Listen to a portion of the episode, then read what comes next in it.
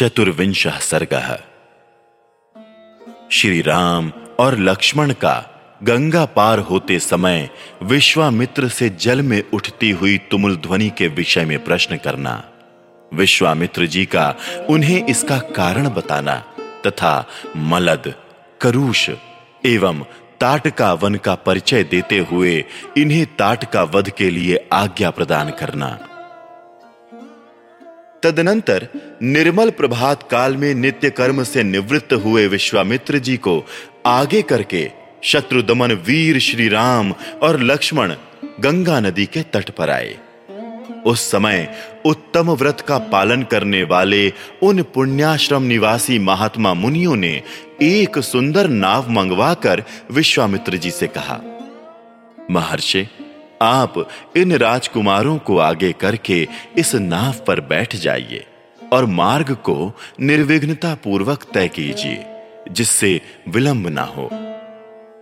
विश्वामित्र जी ने बहुत अच्छा ऐसा कहकर उन महर्षियों की सराहना की और वो श्री राम तथा लक्ष्मण के साथ समुद्र गामिनी गंगा नदी को पार करने लगे।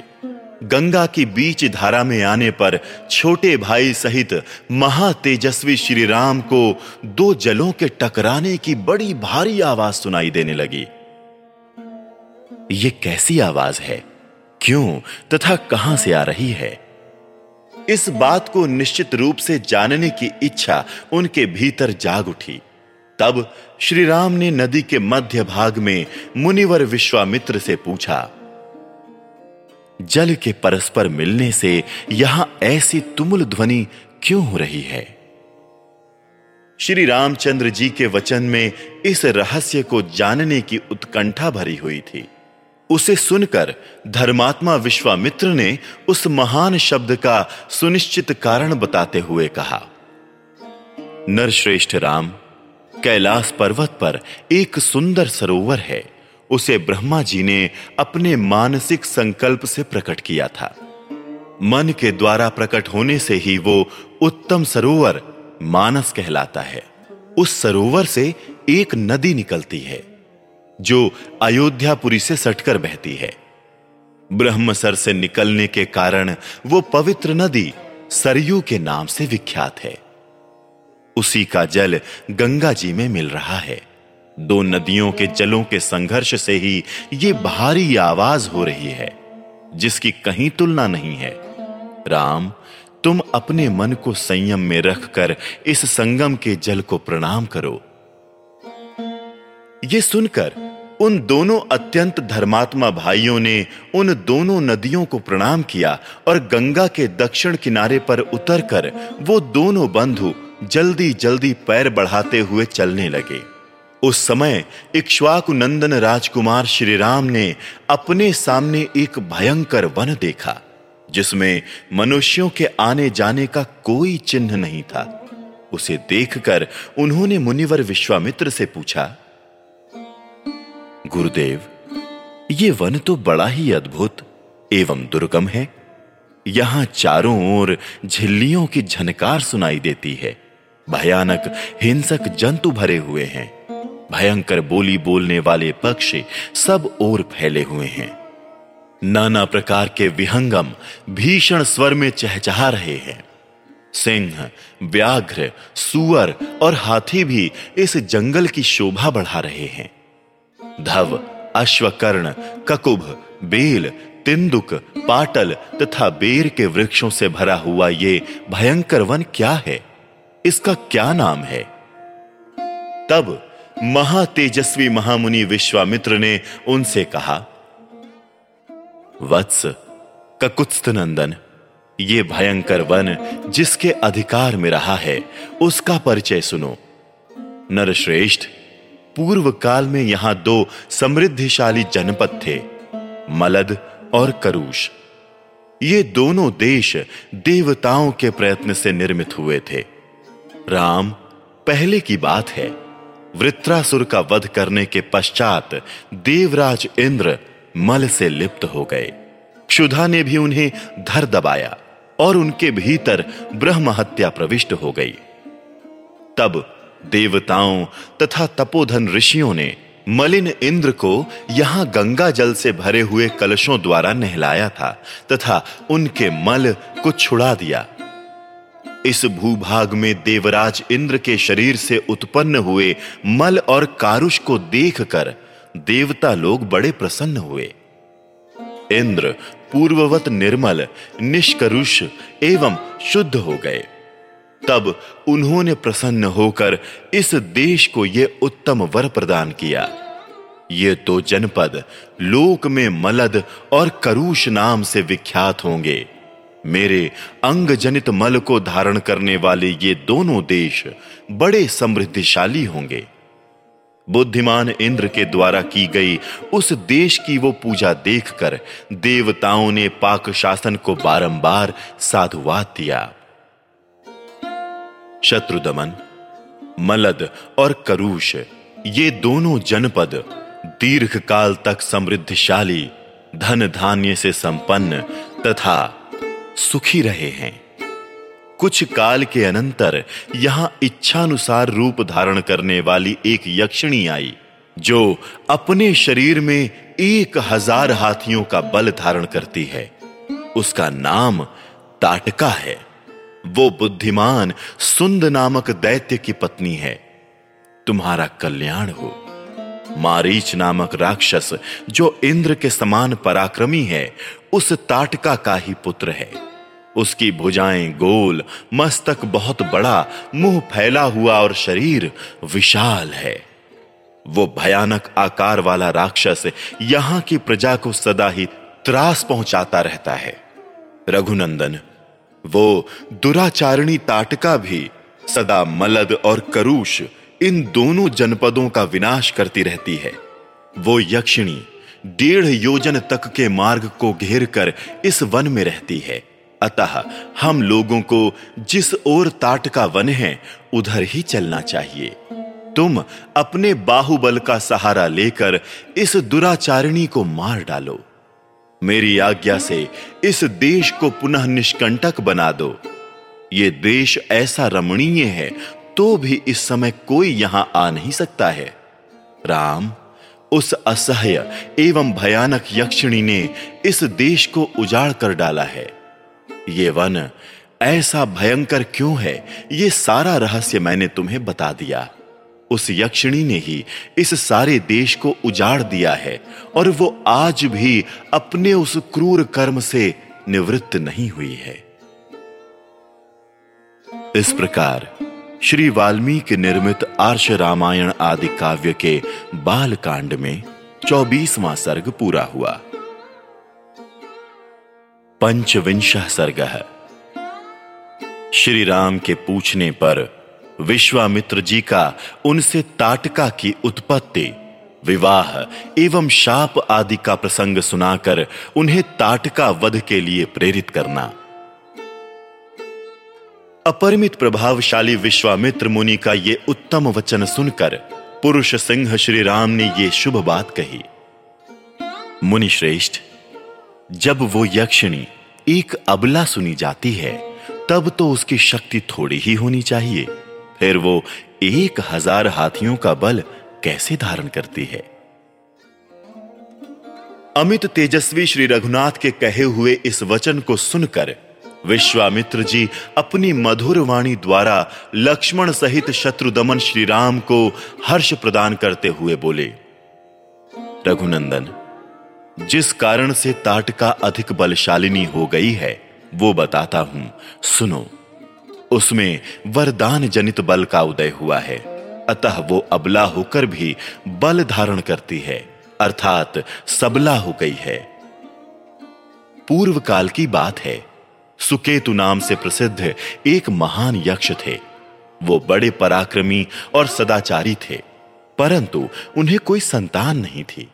इसलिए उन्होंने बड़ी भारी तपस्या की। श्री राम यक्षराज सुकेतु की उस तपस्या से ब्रह्मा जी को बड़ी प्रसन्नता हुई। उन्होंने सुकेतु को एक कन्या रत्न प्रदान किया, जिसका नाम ताटका था। ब्रह्मा जी ने ही उस कन्या को एक हज़ार हाथियों के समान बल दे दिया। परंतु उन महायशस्वी पितामह ने उस यक्ष को पुत्र नहीं ही दिया, क्योंकि उसके संकल्प के अनुसार पुत्र प्राप्त हो जाने पर उसके द्वारा जनता का अत्यधिक उत्पीड़न होता। यही सोचकर ब्रह्मा जी ने पुत्र नहीं दिया। धीरे धीरे वो यक्ष बालिका बढ़ने लगी। और बढ़कर रूप यौवन से सुशोभित होने लगी। उस अवस्था में सुकेतु ने अपनी उस यशस्विनी कन्या को जंभ पुत्र सुंद के हाथ में उसकी पत्नी के रूप में दे दिया। कुछ काल के बाद उस यक्षी ताटका ने मारीच नाम से प्रसिद्ध एक दुर्जय पुत्र को जन्म दिया, जो अगस्त्य मुनि के शाप से राक्षस हो गया। श्री राम अगस्त्य ने ही शाप देकर ताटका पति सुंद को भी मार डाला। उसके मारे जाने पर ताटका पुत्र सहित जाकर मुनिवर अगस्त्य को भी मौत के घाट उतार देने की इच्छा करने लगी। वो कुपित हो मुनि को खा जाने के लिए गर्जना करती हुई दौड़ी। उसे आती देख भगवान अगस्त्य मुनि ने मारीच से कहा, तू देव योनि रूप का परित्याग करके राक्षस भाव को प्राप्त हो जा। फिर अत्यंत अमर्ष से भरे हुए ऋषि ने ताटका को भी शाप दे दिया। तू विकराल मुख वाली नरभक्षिणी राक्षसी हो जा। तू है तो महायक्षी, परंतु अब शीघ्र ही इस रूप को त्याग कर तेरा भयंकर रूप हो जाए। इस प्रकार शाप मिलने के कारण ताटका का अमर्ष और भी बढ़ गया। वो क्रोध से मूर्छित हो उठी और उन दिनों अगस्त्य जी जहाँ रहते थे, उस सुंदर देश को उजाड़ने लगी। रघुनंदन, तुम गौओं और ब्राह्मणों का हित करने के लिए दुष्ट पराक्रम वाली इस परम भयंकर दुराचारणी यक्षी का वध कर डालो। रघुकुल को आनंदित करने वाले वीर, इस शापग्रस्त ताटका को मारने के लिए तीनों लोकों में तुम्हारे सिवा दूसरा कोई पुरुष समर्थ नहीं है। नरश्रेष्ठ, तुम स्त्री हत्या का विचार करके इसके प्रति दया ना दिखाना। एक राजपुत्र को चारों वर्णों के हित के लिए स्त्री हत्या भी करनी पड़े तो उससे मुँह नहीं मोड़ना चाहिए। प्रजापालक नरेश को प्रजाजनों की रक्षा के लिए क्रूरतापूर्ण या क्रूरता रहित पातक युक्त अथवा सदोष कर्म भी करना पड़े तो कर लेना चाहिए। ये बात उसे सदा ही ध्यान में रखनी चाहिए। जिनके ऊपर राज्य के पालन का भार है, उनका तो यह सनातन धर्म है। ककुस्थ कुल नंदन, ताटका महापापिनी है। उसमें धर्म का लेश मात्र भी नहीं है, अतः उसे मार डालो। नरेश्वर, सुना जाता है कि पूर्व काल में विरोचन की पुत्री मंथरा सारी पृथ्वी का नाश कर डालना चाहती थी। उसके इस विचार को जानकर इंद्र ने उसका वध कर डाला। श्री राम, प्राचीन काल में शुक्राचार्य की माता तथा भृगु की पतिव्रता पत्नी त्रिभुवन को इंद्र से शून्य कर देना चाहती थी। यह जानकर भगवान विष्णु ने उसको मार डाला। इन्होंने तथा अन्य बहुत से महामनस्वी पुरुष प्रवर राजकुमारों ने पापचारिणी स्त्रियों का वध किया है। नरेश्वर अतः तुम भी मेरी आज्ञा से दया अथवा घृणा को त्याग कर उस राक्षसी को मार डालो। इस प्रकार श्री वाल्मीकि निर्मित आर्ष रामायण आदि काव्य के बाल कांड में पच्चीसवां सर्ग पूरा हुआ। षडविंश सर्ग। श्री राम द्वारा ताटका का वध मुनि के ये उत्साह भरे वचन सुनकर दृढ़ता पूर्वक उत्तम व्रत का पालन करने वाले राजकुमार श्री राम ने हाथ जोड़कर उत्तर दिया, भगवान, अयोध्या में मेरे पिता महामना महाराज दशरथ ने अन्य गुरुजनों के बीच मुझे यह उपदेश दिया था कि बेटा, तुम पिता के कहने से, पिता के वचनों का गौरव रखने के लिए कुशिक नंदन विश्वामित्र की आज्ञा का निशंक होकर पालन करना, कभी भी उनकी बात की अवहेलना ना करना। अतः मैं पिताजी के उस उपदेश को सुनकर आप, ब्रह्मवादी महात्मा की आज्ञा से ताटका वध संबंधी कार्य को उत्तम मानकर करूँगा। इसमें संदेह नहीं है। गौ, ब्राह्मण तथा समूचे देश का हित करने के लिए मैं आप जैसे अनुपम प्रभावशाली महात्मा के आदेश का पालन करने को सब प्रकार से तैयार हूँ। ऐसा कहकर शत्रु दमन श्री राम ने धनुष के मध्य भाग में मुट्ठी बांधकर उसे ज़ोर से पकड़ा और उसकी प्रत्यंचा पर तीव्र टंकार दी। उसकी आवाज़ से संपूर्ण दिशाएँ गूंज उठी। उस शब्द से ताटका वन में रहने वाले समस्त प्राणी थर्रा उठे। ताटका भी उस टंकार घोष से पहले तो किंकर्तव्य विमूढ़ हो उठी, परंतु फिर कुछ सोचकर अत्यंत क्रोध में भर गई। उस शब्द को सुनकर वो राक्षसी क्रोध से अचेत सी हो गई थी। उसे सुनते ही वो जहाँ से आवाज़ आई थी, उसी दिशा की ओर रोष पूर्वक दौड़ी। उसके शरीर की ऊंचाई बहुत अधिक थी। उसकी मुखाकृति विकृत दिखाई देती थी।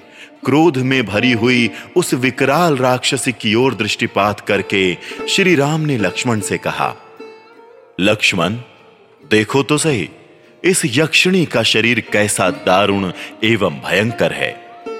इसके दर्शन मात्र से भीरु पुरुषों के हृदय विदीर्ण हो सकते हैं। माया बल से संपन्न होने के कारण ये अत्यंत दुर्जय हो रही है। देखो, मैं अभी इसके कान और नाक काटकर इसे पीछे लौटने को विवश किए देता हूँ। ये अपने स्त्री स्वभाव के कारण रक्षित है, अतः मुझे इसे मारने में उत्साह नहीं है। मेरा विचार यह है कि मैं इसके बल, पराक्रम तथा गमन शक्ति को नष्ट कर दूँ, अर्थात इसके हाथ पैर काट डालूं। श्री राम इस प्रकार कह ही रहे थे कि क्रोध से अचेत हुई ताटका वहाँ आ पहुँची और एक बाह उठाकर गर्जना करती हुई उन्हीं की ओर झपटी। ये देख ब्रह्मर्षि विश्वामित्र ने अपने हुंकार के द्वारा उसे डांट कर कहा, रघुकुल के इन दोनों राजकुमारों का कल्याण हो, इनकी विजय हो। तब ताटका ने उन दोनों रघुवंशी वीरों पर भयंकर धूल उड़ाना आरंभ किया। वहाँ धूल का विशाल बादल सा छा गया। उसके द्वारा उसने श्रीराम और लक्ष्मण को दो घड़ी तक मुँह में डाल दिया। तत्पश्चात माया का आश्रय लेकर वो उन दोनों भाइयों पर पत्थरों की बड़ी भारी वर्षा करने लगी। ये देख रघुनाथ जी उस पर कुपित हो उठे। रघुवीर ने अपनी बाण वर्षा के द्वारा उसकी बड़ी भारी शिलावृष्टि को रोककर अपनी ओर आती हुई उस निशाचरी के दोनों हाथ तीखे सायकों से काट डाले। दोनों भुजाएँ कट जाने से थकी हुई ताटका उनके निकट खड़ी होकर ज़ोर ज़ोर से गर्जना करने लगी। ये देख सुमित्रा कुमार लक्ष्मण ने क्रोध में भरकर उसके नाक कान काट लिए। परंतु वो तो इच्छानुसार रूप धारण करने वाली यक्षिणी थी। अतः अनेक प्रकार के रूप बनाकर अपनी माया से श्री राम और लक्ष्मण को मोह में डालती हुई अदृश्य हो गई। अब वो पत्थरों की भयंकर वर्षा करती हुई आकाश में विचरने लगी। श्री राम और लक्ष्मण पर चारों ओर से प्रस्तरों की वृष्टि होती देख तेजस्वी गाधिनंदन विश्वामित्र ने इस प्रकार कहा श्री राम, इसके ऊपर तुम्हारा दया करना व्यर्थ है। ये बड़ी पापिनी है और दुराचारिणी है। सदा यज्ञों में विघ्न डाला करती है। ये अपनी माया से पुनः प्रबल हो उठे, इसके पहले ही इसे मार डालो। अभी संध्या काल आना चाहता है। इसके पहले ही यह कार्य हो जाना चाहिए, क्योंकि संध्या के समय राक्षस दुर्जय हो जाते हैं। विश्वामित्र जी के ऐसा कहने पर श्री राम ने शब्द वेधी बाण चलाने की शक्ति का परिचय देते हुए बाण मारकर प्रस्तरों की वर्षा करने वाली उस यक्षिणी को सब ओर से अवरुद्ध कर दिया। उनके बाण समूह से घिर जाने पर माया बल से युक्त वो यक्षिणी ज़ोर ज़ोर से गर्जना करती हुई श्री राम और लक्ष्मण के ऊपर टूट पड़ी। उसे चलाए हुए इंद्र के वज्र की भांति वेग से आती देख श्री राम ने एक बाण मारकर उसकी छाती चीर डाली। तब ताटका पृथ्वी पर गिरी और मर गई। उस भयंकर राक्षसी को मारी गई देख देवराज इंद्र तथा देवताओं ने श्री राम को साधुवाद देते हुए उनकी सराहना की। उस समय सहस्त्र लोचन, इंद्र तथा समस्त देवताओं ने अत्यंत प्रसन्न एवं हर्षोत्फुल्ल होकर विश्वामित्र जी से कहा, मुने, कुशिक नंदन, आपका कल्याण हो। आपने इस कार्य से इंद्र सहित संपूर्ण देवताओं को संतुष्ट किया है। अब रघुकुल तिलक श्रीराम पर आप अपना स्नेह प्रकट कीजिए। ब्राह्मण प्रजापति कृषाश्व के अस्त्र रूपधारी पुत्रों को, जो सत्य पराक्रमी तथा तपोबल से संपन्न हैं श्री राम को समर्पित कीजिए। विप्रवर, ये आपके अस्त्र दान के सुयोग्य पात्र हैं, तथा आपके अनुसरण में तत्पर रहते हैं। राजकुमार श्री राम के द्वारा देवताओं का महान कार्य संपन्न होने वाला है। ऐसा कहकर सभी देवता विश्वामित्र जी की प्रशंसा करते हुए प्रसन्नता पूर्वक आकाश मार्ग से चले गए। तत्पश्चात संध्या हो गई। तदनंतर ताटका वध से संतुष्ट हुए मुनिवर विश्वामित्र ने श्री रामचंद्र जी का मस्तक सूंघ कर उनसे ये बात कही, शुभ दर्शन राम, आज की रात में हम लोग यहीं निवास करें। कल सवेरे अपने आश्रम पर चलेंगे। विश्वामित्र जी की ये बात सुनकर दशरथ कुमार श्री राम बड़े प्रसन्न हुए। उन्होंने ताटका वन में रहकर वो रात्रि बड़े सुख से व्यतीत की। उसी दिन वो वन शाप मुक्त होकर रमणीय शोभा से संपन्न हो गया और चैत्र रथ वन की भांति अपनी मनोहर छटा दिखाने लगा।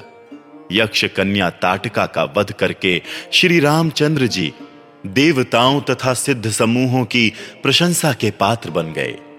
उन्होंने प्रातः काल की प्रतीक्षा करते हुए विश्वामित्र जी के साथ ताटका वन में निवास किया। इस प्रकार श्री वाल्मीकि निर्मित आर्ष रामायण आदि काव्य के बालकांड में छब्बीसवां सर्ग पूरा हुआ।